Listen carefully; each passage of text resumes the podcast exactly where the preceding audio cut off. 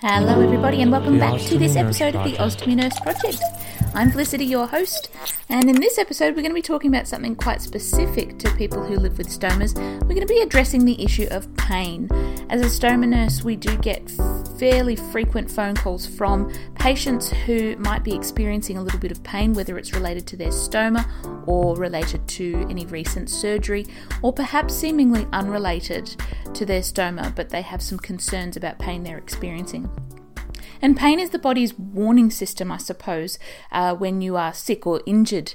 Now, this warning system can be something that we expect, say, for instance, in the post operative period where there's a lot of surgical healing going on, but it can also be a sign of something else. Uh, if you have been living for a period of time without pain and then all of a sudden you do have pain, this can trigger warning signs that something might be going wrong or that you might need to seek assistance or get something followed up or checked out. So, in terms of managing people who do live with a stoma, pain and learning to recognize pain and where it's coming from and how we deal with that is a large part of our job. So, in this episode today, we're going to be looking at a few different things. We're going to give you a basic description or distinguishing between the different types of pain that people experience and, and what parts of the body those signals come from.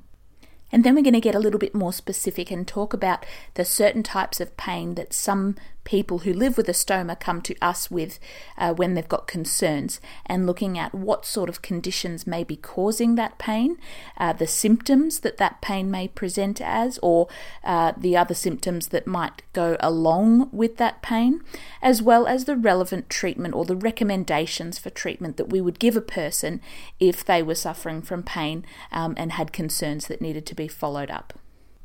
Now, if this is the podcast that you are tuning into for the first time and you are a person who is currently experiencing pain, by all means, of course, I encourage you, please get in touch with your specialist or your stomal therapy nurse for advice.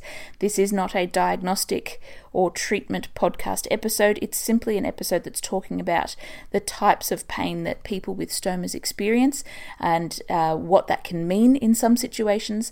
But if you are a person who is listening to this and you do currently have symptoms of pain related or unrelated to your stoma, please get in touch with a healthcare professional and seek appropriate advice. Otherwise, if this is not the first episode that you have tuned into, I thank you very much and I appreciate all the downloads that we've been getting, especially whilst we were on hiatus um, and posting recordings due to the COVID epidemic and certain other things, i.e., me having a baby coming up soon. But I did just want to shout out to everybody to thank you for your continued support whilst the Ostomy Nurse project continues on. Okay, now finally getting on to the topic of pain and how we uh, explain pain or describe pain, it can be incredibly difficult as a person when you have symptoms of pain trying to get in touch with somebody to explain what type of pain that you have. One of the first questions that you often get asked if you've got pain is, Well, can you describe your pain? And that would prompt you to talk about things like where it's located, how severe it is, what type of pain it feels like. But the, the difficulty in explaining pain is that there is a lot of different descriptions that we use to articulate exactly what pain is and where it's coming from and how it is being perceived by the person who's experiencing it. And that can be really confusing for a lot of people because, for instance, when we talk about pain, we can talk about anything from nociceptive to psychogenic to neuropathic, visceral, somatic, nociplastic, acute, chronic, mixed. Um, and then there's different words to describe the, the type of pain or sensation. So, hurting, aching, burning, uh, stabbing, throbbing, deep, superficial. All these terms are used to describe pain that we can experience. So, that in, for some people can be very difficult to describe particularly if it's the first time that they've experienced the symptoms of pain, uh, if they're not quite used to it, or in the context of stomas, having never had a stoma before, some people are completely in the dark about what's considered relatively typical signs of, of pain and what's considered unusual or what not to expect in terms of pain that they may experience if they're living with a stoma for the first time. So, before we get on to talking about what types of stoma conditions can cause pain or the sensation of pain, let's have a little bit of a description to distinguish between the different types of pain and what we mean when we talk about certain types of pain. Now, the first two terms that I want to explain about are the terms nociceptive pain and neuropathic pain. We're going to talk about how they differ from each other and how they are the same, and how those pain signals arise and what causes them. Then, after that, I want to talk about the other two common phrases that we talk about when it comes to pain, and that's using the term acute pain and chronic pain. And again, how they are similar and how they differ, and how to distinguish between whether the pain that you're feeling is acute pain or whether it's developed as chronic pain. Let's look at the term nociceptive pain. I can almost guarantee that anybody who has had a stoma formed in any way, shape, or form has experienced this type of pain because nociceptive pain is pain that results from damage to tissues. Uh, that have sensory nerve endings. So, when our tissues are damaged, like our skin, so through surgery, if we've been operated on, that nerve receptor in the skin sends a signal to the brain for interpretation that something bad is happening and we need to create pain as a stimulus to get away from that sensation. So, nociceptive pain is pain that you might feel in the skin, is pain that you might feel from trauma or damage. Now, you can get nociceptive pain not necessarily just from damage to the external skin, you can experience nociceptive pain from any damage to any tissues. So, for instance, you break a leg, obviously, you'll get some bone pain from there. If you are having surgery on your organs, the resulting pain from that due to the inflammation is also nociceptive pain. So, it's important to understand that not that any professional will ever sit there and say, hmm, it sounds like you've got some nociceptive pain, but it's important to understand that nociceptive pain is pain due to damage of the tissues, and it is the sensory nerve receptors that pick up that signal that something bad is happening and it sends that signal to the brain and the brain sends a signal back saying, "Yep, we need to get away from this sensation, so let's create pain." For people who live with a stoma, whether it's just a newly formed stoma in the post surgical phase, or whether you've had your stoma for a prolonged period of time, you can experience this type of pain for different reasons. Post operative surgical pain is obviously one of those sensations because of trauma through the surgery itself. Peristomal skin damage, things like leakage and irritation on the skin underneath your appliance. This is also the same type of nociceptive pain that people get because there is trauma or tissue damage happening at a superficial level on the skin and it's damaging those little nerve receptors that sit in the skin and it's telling you that something is going wrong that needs to be fixed or corrected, and then the pain will go away, which anybody who's ever had peristomal skin damage will know. As soon as that skin damage is covered and it heals up, the pain simply goes away. So, how does this type of pain differ from the other type of pain that we refer to, which is what we call neuropathic pain? Now, the name tends to denote what type of pain or the origin of the pain and where it comes from.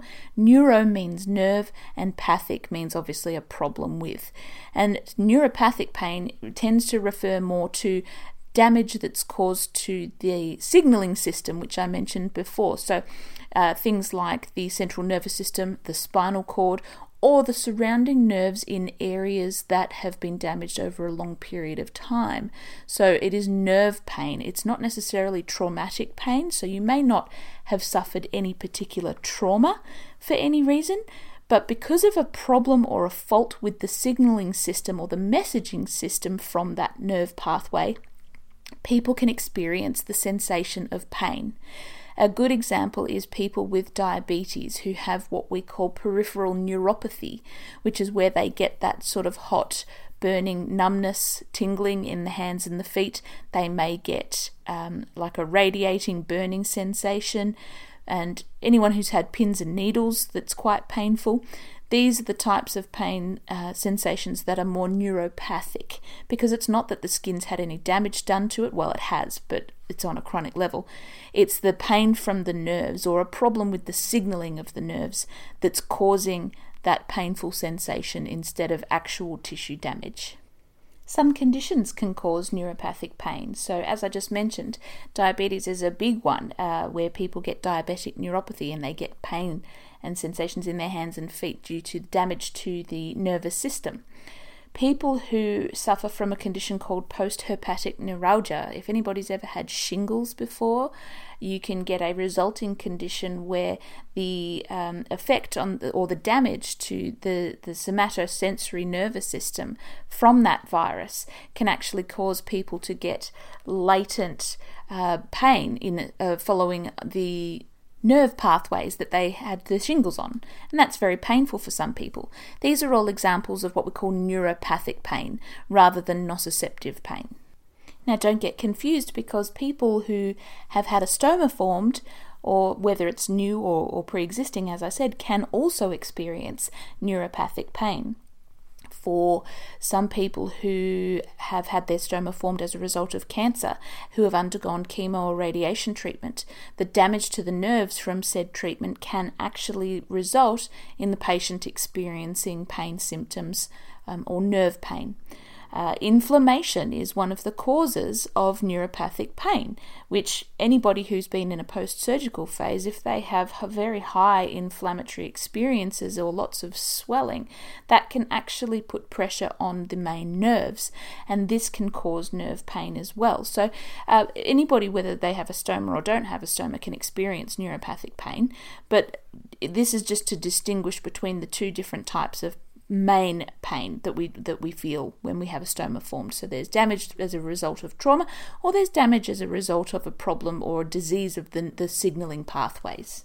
Now, the only other differences in pain descriptions that I want to talk about is the difference between acute pain and chronic pain. Some people suffer from acute pain, which is usually the result of an injury or, or some sort of damage. So, the pain that comes on can be relatively sudden, so it can happen as a result of something like injury or trauma and that's an alarm system. So when we talk about nociceptive pain, that's often a form of acute pain. And acute pain lets us know that something's wrong with our body and that we need to fix it. Now, the difference between acute pain and chronic pain is that acute pain normally fades or, or subsides as the injury heals itself or as that damage is repaired. So that can last for a few moments, it can last for several days, or acute pain can actually last for up to several weeks. The difference, or what makes it chronic pain, is pain that's been present for longer than 6 to 12 weeks. Um, and it may be due to an ongoing condition, so some sort of disease. It can result from nerve damage in some cases, or it can be related to an oversensitive nervous system or, or inflammation or something like that. So, or there's something else going on. So, really, the only difference I wanted to point out between acute and chronic pain is that one is fairly uh, of sudden onset and resolves typically within a normal healing time frame, whereas chronic pain is ongoing pain that doesn't subside within that initial few days to weeks. Okay, now I could go on for a very long time about describing the different types of pain, but now that we've covered the basics, let's talk about some of the common and sometimes less so common stoma conditions that might cause a person some pain or discomfort. And I'm going to start with probably the most common one, and that would be pain that's related to the skin around the stoma, which we call peristomal area pain or area discomfort. Uh, there's a few other names for it, but this refers to any sort of localized pain that sits around the stoma. Peristomal area pain or localized pain around the stoma can actually have many different causes. So, for instance, things like granulomas, which are little growths around the stoma mucosa mucocutaneous separation, which in the first few weeks post operatively is where the stitches are dissolving and we create a scab around the stoma. Other conditions that are less common are things like uh, peristomal abscess, where there is a wound developing around the stoma. Or you might find there's peristomal pain related to skin conditions such as thrush, which is a, a yeast infection around the, the area immediately around the stoma or underneath the appliance. Now, out of all of those, the one I haven't added is probably the most common reason for peristomal discomfort or pain, and that is because of peristomal skin irritation due to leakage of output from the stoma. Now, this is a different pain to the next type of discomfort I'm going to talk about in a minute, which is post surgical recovery pain, which is a bit deeper than, than the superficial layers of the skin.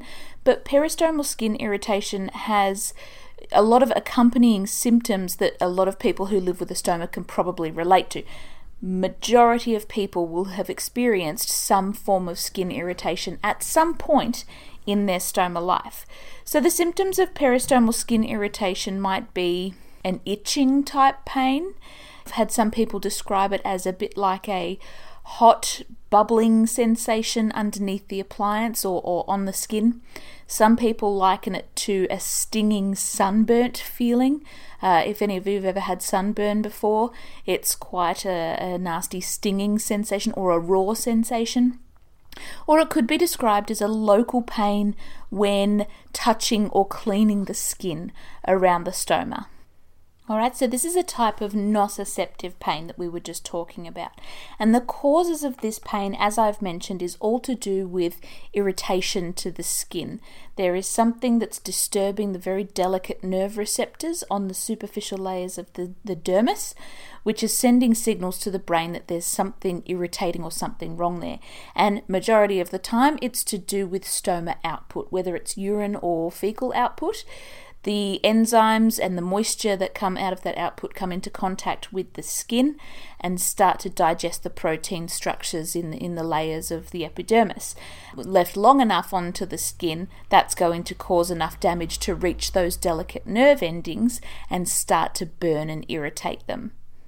So, if you're a person who lives with a stoma and you do start experiencing any of these sensations the itching, the hot tingling, um, the burning, or the, the stinging sensation underneath your appliance, it's very important to have a look at the most appropriate treatment for that.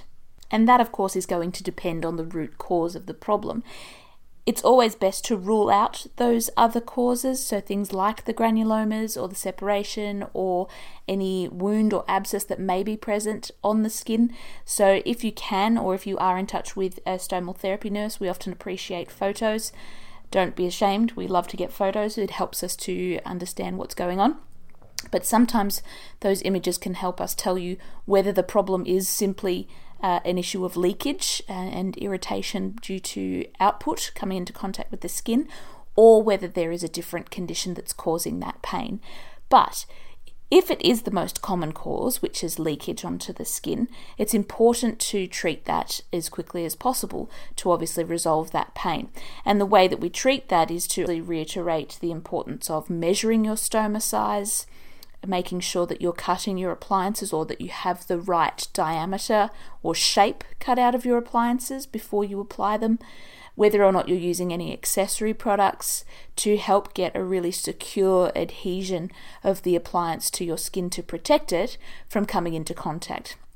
Post surgically, the most common reason that people end up with this sort of pain around their stoma is that the stoma actually shrinks and the post operative swelling that they once had after their operation has all of a sudden resolved and their stoma has shrunk. And often it, it's shrunk before they have had a chance to remeasure and recut their appliances to fit that smaller size. So, if you are a person who is listening who is very early in the post surgical phase, that's one of the important things to check for if you do start experiencing peristomal pain around the localized superficial area around the stoma. It's important to distinguish between peristomal skin irritation and post operative pain due to recovery. Quite often, in the six to eight weeks after your operation, the abdomen is going to be quite tender, and a lot of people do report getting quite a bit of discomfort slightly deeper into the abdomen around the stoma. This is most likely a musculoskeletal pain because the stoma or the piece of bowel has actually been brought through a defect in the abdominal muscle wall. As that heals and as scarring takes place, and tissues start to reform around that structure, that can be quite uncomfortable for some people, and that can cause people a bit of discomfort, particularly when they're active again or when you start resuming your normal activities. And you might notice an increase in pain a little bit deeper in within the stoma itself. If it's localized around the stoma and you're noticing that it is exacerbated or getting worse when you are active, it's important to obviously uh, rest and relax and make sure that that pain and discomfort does go away. More often than not, people can get away with taking analgesia or pain relief and resting, and that pain will subside. It is generally post surgical pain due to inflammation and scarring that's trying to grow, and it will resolve with pain relief and rest. If it doesn't resolve, however, and that pain continues, or if it even gets worse, it is important to contact your specialist. If your stoma continues to function during this pain, uh, that's not such a big deal. If you are noticing that the pain is exacerbated or you are getting this discomfort and the stoma is not working, so that means no output coming from the stoma, that might be an indication that there is a different problem going on, which is an obstruction, which I'm going to talk about later in this episode. But if it's pain that's related to exercise and you find that you do get relief with analgesia and rest, that is more than likely post operative recovery pain and wound healing, essentially. But of course, if you're ever concerned about any type of pain related to the stoma, do get in touch with your stomal therapy nurse who can advise you on the best treatment possible or may refer you back to your specialist if they feel that that warrants further investigation. Alright, now the next kind of pain that I want to talk about isn't necessarily to do with the stoma itself, but there's a category of people who do have a stoma that's not necessarily for bowel output, and that's people who live with a urostomy or a urinary diversion or an ileal conduit. If you are a person who has had a stoma formed through having your bladder diverted or removed altogether, you will have a stoma that puts out urine instead of feces. And in having this type of stoma formed, you are at a slightly increased risk of developing other conditions that people with a bowel stoma would not normally get. And that's um, a type of pain or discomfort that I refer to as renal or kidney pain. And this can be experienced if you happen to be suffering a condition called urosepsis. We would normally call it a UTI or a urinary tract infection, but because you no longer have a urinary tract, it's very easy for you to develop what we call urosepsis after having a urostomy formed, and that's essentially a urine infection that's heading up towards the kidneys. Now, again, just to add, much like the uh, peristomal skin problems, it's important to rule out other causes of kidney pain or renal pain. So it's not necessarily just urosepsis. Other causes of renal pain can be things like obstruction, uh, and this can be due to either kidney stones or kidney disease or other diseases. Some cancers can block off the ureters and stop urine from flowing or generalized inflammation in the kidneys or the ureters or the stoma itself, which may cause the kidneys to become unhappy and they may swell, and you may get related kidney pain due to that. Either way, the same principle applies. If you are ever concerned about pain in that area and you do live with a urostomy, or if you don't, do get in touch with a medical professional who may be able to point you in the right direction or suggest a particular treatment for that. It's always important to get it checked out to rule out those other causes as well. Now, if any of you have ever had a UTI or a kidney infection in particular, you would know that it is not a pleasant thing to experience. It is quite painful, and you do end up feeling pretty rotten whenever you have it. So, the symptoms of urosepsis or you know, renal or kidney pain that you may be experiencing would be a pain that is felt uh, in the back typically, or what we call the flank, which is sort of the lower uh, left or right sides, under the ribs, or to the right or the left of the spine. This would be an indication that there's kidney pain or renal pain that could be related to urosepsis or a urine infection. You may have other accompanying symptoms that go with this pain, and that's things like fever, nausea, vomiting, blood in the urine. These are all symptoms that you're brewing an infection and that is causing you to feel unwell. And typically, for those of us who still have a bladder intact, we have nerve endings that detect the brewing of an infection, and we would get that stinging or burning sensation when we urinate. But for people who live with a urostomy, in the absence of a bladder, you no longer have that sensation. And so this is where it becomes very easy for you to develop urosepsis because you're not getting those preclinical signs that there's something brewing. So that's where you start to find that you might be getting that flank pain or you might have associated symptoms that go with that pain that suggest that you're getting an infection and of course, it is imperative that you do seek medical treatment for this. It is not something that usually goes away on its own. It usually requires a course of antibiotics and medical treatment from a doctor to make sure that that infection clears up. So, if anybody uh, listening is a person who lives with a urostomy and you do find that you are getting the flank pain or the, the kidney pain around the back, as well as associated symptoms, you may want to get in touch with your GP or your specialist or your stomal therapy nurse to seek advice on the best course of treatment for that. All right, moving along. I want to try and keep these fairly simple uh, so that we don't run into too much time because I want this to be a fairly short episode. The next problem that I want to talk about is uh, due to what we call peristomal hernia. If you are wondering what a peristomal hernia is, please tune in to the Ostomy Nurse episode that talks about peristomal hernias. It's essentially where the bowel continues to slip through the defect in the abdominal wall and creates a bulge behind the stoma itself. So you may find that you've got a big lump or even a fairly little lump that sits underneath the skin around your stoma, and this can make pouching quite difficult. It can create an uneven plane or surface that can make it really difficult for you to get your pouches to stick. But the problem that I want to talk about, essentially to do with peristomal hernias, is what to do when you start experiencing pain as a result of these hernias. As a general rule, and a very general rule, hernias are not painful. They are disfiguring and they are uncomfortable and quite difficult to manage, but as a general rule, they tend to be not that painful. However, if you do experience some pain and discomfort and you do think that you have a peristomal hernia, you may have some symptoms that can be described as perhaps a burning or an aching sensation directly at the site of that lump or that bulge. And these symptoms can vary from person to person. So, some people might find that they develop an acute or an intense pain whenever they're coughing or sneezing or straining with that hernia.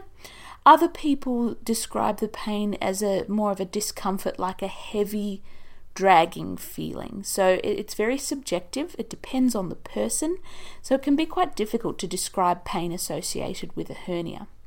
Now, the causes of the pain to do with a peristomal hernia is either to do with two things. One is generalized tearing or stretching of that opening, as I said, which is the, the defect in the muscle wall that the surgeon created when they brought that piece of bowel through and onto the skin so that the general stretching of the fascia and the muscle and those tissues can cause pain and discomfort locally at the site.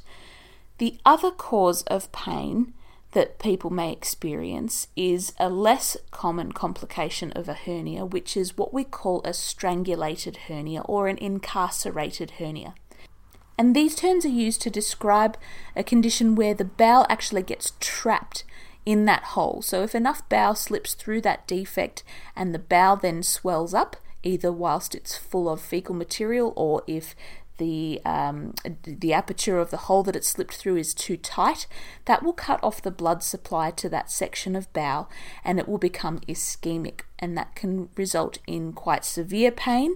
It can also become accompanied with other symptoms such as a lack of stoma output, nausea, vomiting, fever, and worst case scenario, signs of what we call ischemic gut, which is an emergency situation and does require medical assistance straight away. So, how do we tell the difference between a strangulated hernia and just a hernia? One of the important things to note is the activity of the stoma itself.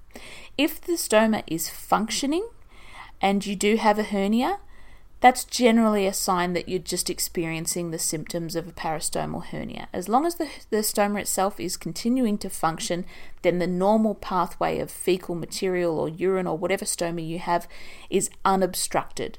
And so, in which case, it just becomes a functional issue in trying to manage that hernia.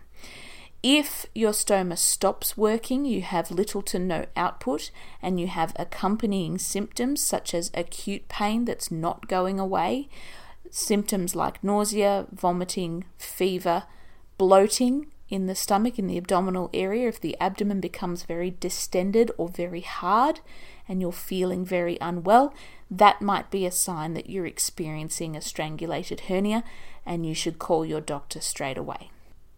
Now, how do we treat the pain and discomfort associated with a peristomal hernia? There's several methods that we that we can recommend to a patient. One of the first and foremost methods is to instruct the patient to go and lie down and rest supine or on your back for approximately 15 minutes. In doing so, the abdominal muscles relax, and if there's any bowel that's trapped in that area, in that space between the stoma and the abdominal wall, it has the chance to slip back into the abdominal cavity, and that's what we call a reducible hernia. Just by doing that, people often report that their symptoms do become relieved. That's because all the bowel goes back into the abdominal cavity. It doesn't, unfortunately, prevent a hernia from happening again, and in severe cases, sometimes surgery is necessary to fix a peristomal hernia. But it is not the first line treatment that we recommend for people who live with a peristomal hernia. We often tell you to lie down first, try and reduce that hernia, and so on and so forth. There are abdominal support garments that can be worn. They are available on the Stoma Appliance scheme or available for purchase. They are abdominal binders that you can wear over the top of your pouching system, or in some countries, they have a hole cut out so that you can wear the pouch through the abdominal binder. And these can help support the stomach muscles to prevent that bulge from getting worse or from sticking out more. Some people do report that they get comfort from that and that it helps to reduce their hernia or at least prevent it from getting larger during the day when they're upright and active. And of course, one of the other treatments that we will recommend is for those of you who live with a colostomy or a stoma of the large intestine. You, we want to make sure that your output stays nice and soft so that it can pass through the stoma without getting trapped in that large bulge of hernia. So, preventing constipation is key because constipation or hard feces can also sometimes get trapped in that hernia or behind the hernia and cause significant discomfort and pain for some people. So that's an easy one for people who live with a colostomy. If you're experiencing discomfort and you do have a peristomal hernia, always make sure that you keep your stool soft. You can take a stool softener uh, in the form of medication. However, usually people can manage it through diet. Um, alone, which is things like increasing their fruit and their water intake, so staying hydrated, keeping the feces nice and soft, some people may choose to take a fiber supplement, and some people may choose to take laxatives in some really extreme cases or if it's been recommended by a medical professional. Now, while we're on the topic of talking about pain resulting from an obstructed hernia, I want to talk about bowel obstruction pain as a whole because that is a very common symptom for people who also live with a stoma. Doesn't matter the type of stoma, anybody can get a bowel obstruction, but for particularly people who live with an ileostomy or a small bowel stoma, bowel obstruction and the pain related to developing a small bowel obstruction is something that's quite significant and it's something that we do get quite a lot of phone calls about. And it can be quite easy to recognize whether somebody has a bowel obstruction, but it can also be somewhat elusive at times as well. And it all depends on the symptoms that accompany that obstruction, which some people experience and some people don't. Now, what are the causes of bowel obstruction? There's many, many different causes. Uh, it can be something along the lines of adhesions or scarring from previous surgeries, or perhaps uh, adhesions or scarring from cancer treatment. So, radiation therapy can cause a lot of scarring internally, and that can actually prevent the bowel from being soft and supple and moving food along like it would normally, and that can cause a tight band of adhesions around the bowel that can be quite painful when food is trying to pass through. Other causes can be constipation. Constipation can cause an obstruction if you can't pass a stool properly. It can be a food bolus depending on the foods that people have eaten. And for those of you who live with an ileostomy, hopefully your stomal therapy nurse will have spoken to you about in the initial post operative phases um, going on to a low residue diet, which means avoiding the sharp, crunchy, difficult to digest foods. Um, so, food boluses, if you eat large, chunky portions of food that can't push through the bowel properly, that can get stuck or blocked in the bowel. And then there's other causes like uh, more sinister things, so perhaps cancerous tumours or malignancy anywhere in the abdominal cavity that can push against that bowel and, and cause it to block off. Particularly in children, if anybody uh, cares for somebody that has a pediatric stoma, uh, there's a condition that a lot of children get, which is what we call intussusception, which is where the bowel essentially slips within itself, a bit like a telescope, but on the inside. Um, and that can cause significant uh, pain and obstruction of, of bowel contents in some younger persons. And then generally stuff like inflammation. Inflammation is a big thing. If you've had any sort of abdominal surgery and the bowel or the abdomen is inflamed, um, that's going to obviously put pressure on those organs and stop them from working effectively, and that can block off the bowel from performing its normal function. Okay, so what are the symptoms of a bowel obstruction? If you live with a stoma and you start to have symptoms that you think might be related to an obstruction, you may be experiencing things like acute abdominal cramping that comes and goes. So it's not constant, but it's like uh, stomach cramps that are quite tight and painful. You may be experiencing a loss of appetite. It may make you feel nauseous. You may start vomiting. If you can't push any food through, you may find if you are obstructed that you might begin vomiting. One of the most common symptoms is a lack of output from the stoma, particularly for an ileostomy. If you notice that your stoma output has changed and it's uh, the lack or total lack of output, or if you're just experiencing like a clearish liquid output from the stoma and no solids, that might be a sign that there's an obstruction within the bowel that needs to be unblocked. Or you might find that you have abdominal swelling or bloating. You might find that if a lack of stoma output combined with abdominal swelling or bloating might be a sign that you are obstructing somewhere. Now, at this point, I want to distinguish between a condition that is sometimes mistaken for a bowel obstruction. It is called a pseudo obstruction or a paralytic ileus or ileus. That's going to be brought up in a different Ostomy Nurse episode because there's enough information to talk about that as a condition in itself. So look out for that in a separate episode. But this is particularly focusing on um, an acute bowel obstruction. So there is something that is effectively blocking off the bowel. So, what do we do about obstruction?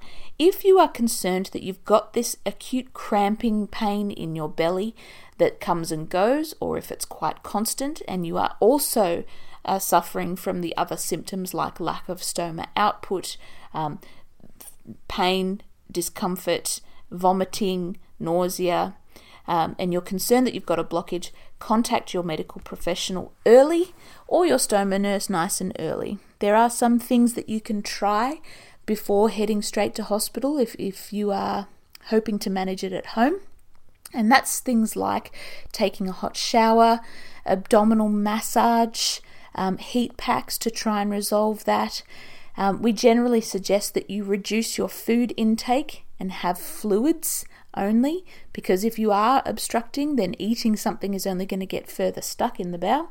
So we generally say to ease off on the food and increase um, a little bit of hydration to see if that can't push stuff through. Um, there are some foods that have been suggested that you can try to try and um, push things through. That's things like prune juice or pear juice if it's partially obstructed or if it's a food bolus that's just trying to work its way through. Sometimes drinking those uh, drinks um, or even Coca Cola has been suggested. There's not actually a lot of scientific evidence, though, that backs up the, the, whether they are effective or not at resolving a small bowel blockage. But it's certainly something that you can try at home if you want to try and, and relieve that feeling before getting in touch with your specialist. Okay, so that pretty much sums up some of the more common reasons that patients will call us when they're when they're reporting pain symptoms to do with their stoma.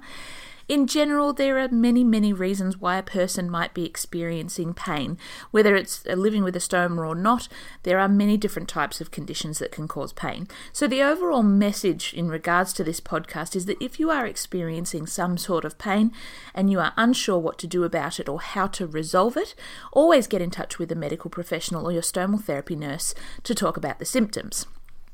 When you're trying to distinguish what the root cause of the pain is, it's often important to look for the uh, symptoms that might be accompanying that pain, so other things to look for, which we've mentioned.